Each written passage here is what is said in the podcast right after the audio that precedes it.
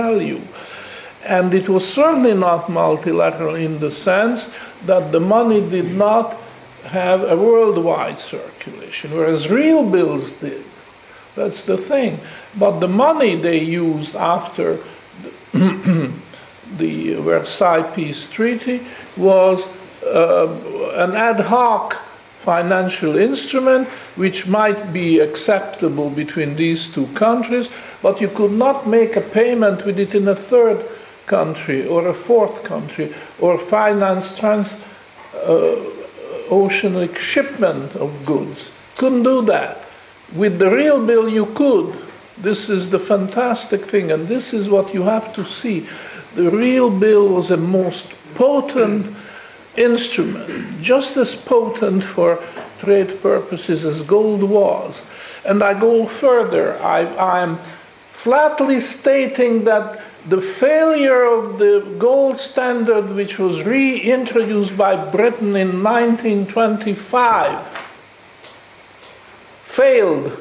There's no chance of succeeding. Why? Because it was an effort to reinstate gold standard without a vital organ.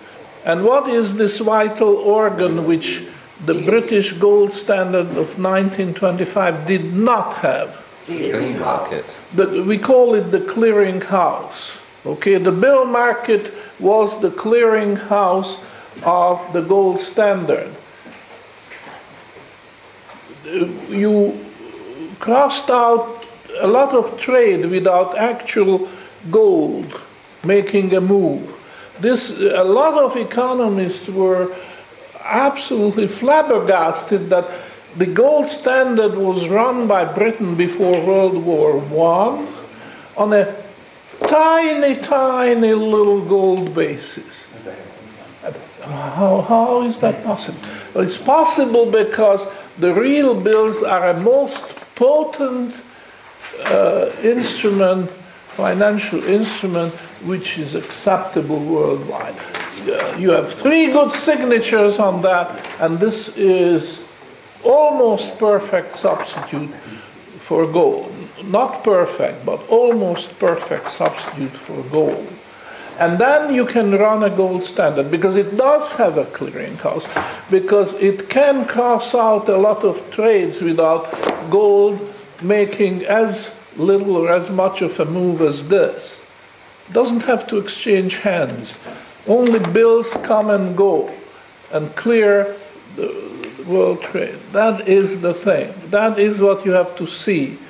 The uh, real bill financing of world trade is a most potent and uh, uh, uh tried and successful, uh, you know, and the two go together real bills and gold. And that's the way it was set up, the Federal Reserve. This is how it was set up, which is an ideal, but it, did, it could have worked. It's very unfortunate that it was corrupted by subsequent generations of uh, managers. Very, very unfortunate. Uh, just you, you, asked how did they fit, actually do this? Don't forget the clearinghouse was in London.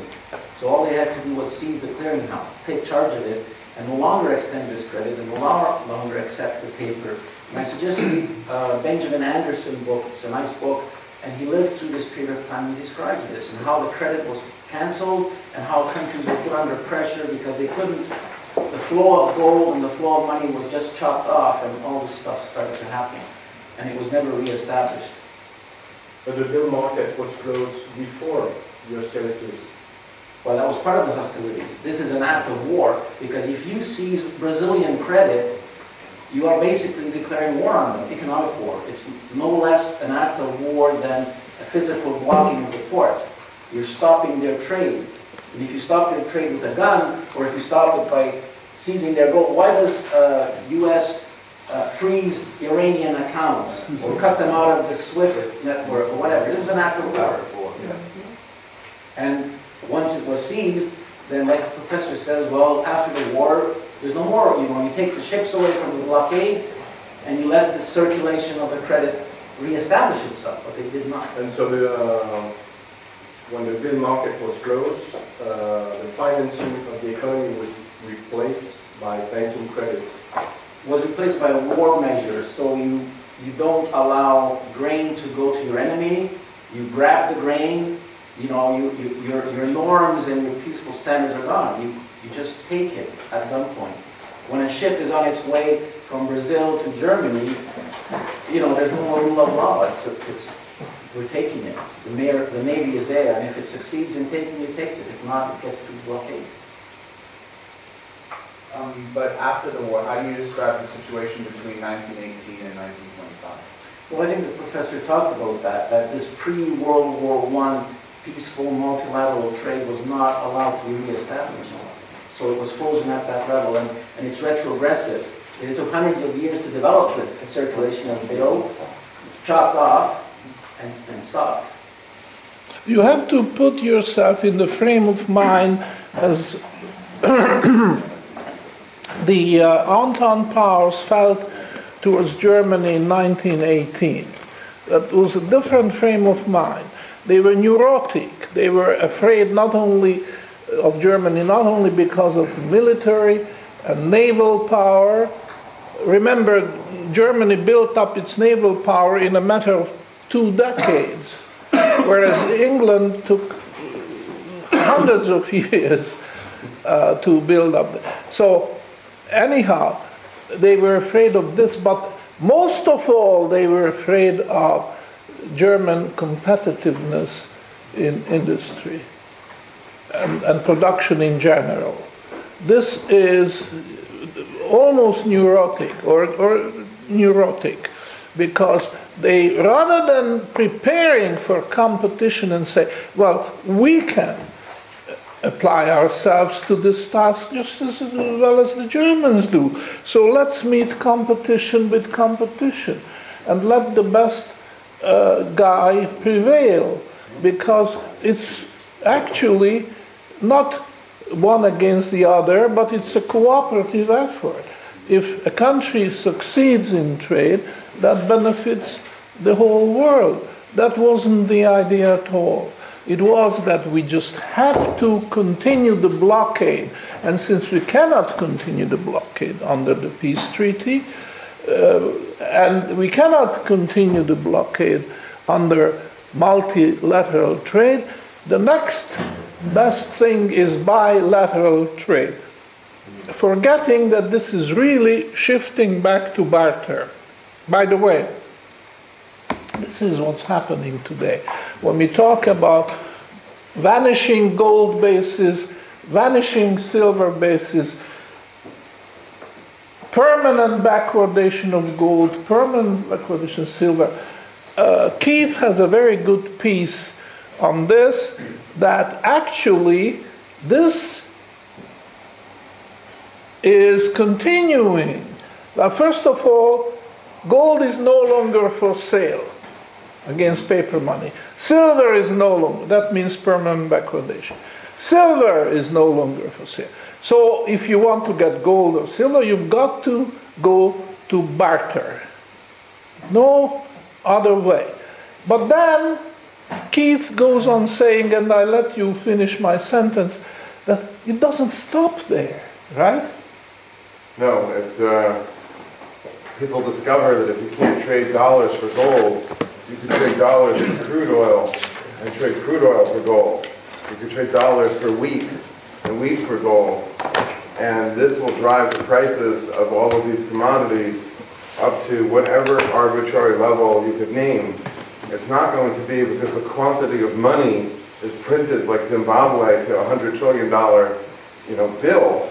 It's because of arbitrage of people trying to get gold, not because the central bank prints the money into oblivion. But And please point out why this is a, a, throwback to barter. Well, once the dollar is finished and gold and silver don't come out of circulation, how do you have an economy? You know, if you produce chickens, you have to find somebody who produces wheat who needs chickens in order to trade. So it's an eye opener. We, the world is shifting back into barter. That's exactly what happened after World War I, and that's exactly what's happening now. And under barter, you simply cannot feed the present population of the world. You cannot. There's no way. It's too inefficient. And therefore, there's going to be unrest, there's going to be pestilence, there's going to be diseases, unemployment, breakdown of law and order, and all the rest, because the world is sinking back to barter. That's what's happening. If you want to understand what's happening in the world today, please look at it this way. We had something marvelous, something very, very efficient gold plus real bills. And then we went to paper money. And then we pulled gold out of the monetary system. No longer is the dollar backed by paper, by gold. The, the, the dollar is no longer backed. But it doesn't stop there because there are gold future markets and everybody pretends that that takes care of it. If you want gold, take paper gold. That's just as good as Keynes said. If you want the moon, you can't have it. But take blue cheese, just as good. He does say this literally. Believe it or not, it's in, in uh, his book, The General Theory. Now, what you have now is we are sinking, sinking, sinking into barter. And that's getting worse and worse and worse because we cannot simply satisfy the world's need for goods. And, and I couldn't make it simpler than that. Uh, just to talk about barter, it sinks back even further. It becomes like a little uh, police officer at every state where you want to transfer your goods to the next state. You have to go and pay a bribe. Uh, I come from North America, Canada, and there used to be, it's still called the world's biggest free border, free, between the US and Canada. Well, now there's a thing called the North American Free uh, Trade Agreement. Free trade. It's a book this thick, a thousand pages of regulations describing what can and cannot go back and forth, what the duty is. Uh, I, I personally buy stuff in the States, and some people, uh, companies, won't ship to Canada because of this problem. So I set up, or I, I joined a thing called uh, a resale, resale. And I have a, an address in Florida, and I order stuff on Amazon.com that they won't ship to Canada. They ship it to Florida, and these guys take the package, relabel it, and ship it up to, to get around the free trade agreement. So once the stuff is bilateral, then the next barrier comes, which is all your, your regulations and your custom guards and your sniff dogs and your x-rays and so on to make sure that not one smidget gets through. So that's retrogression. I think on that uh, note, we'll break up for lunch. So thanks very much. In the afternoon, it's the uh, productivity of So, okay, yeah, in the afternoon, we'll be doing what we were meant to be doing this morning. So the productivity. I productivity. apologize for that, for setting this thing back on. I just left it. Okay, thanks very much.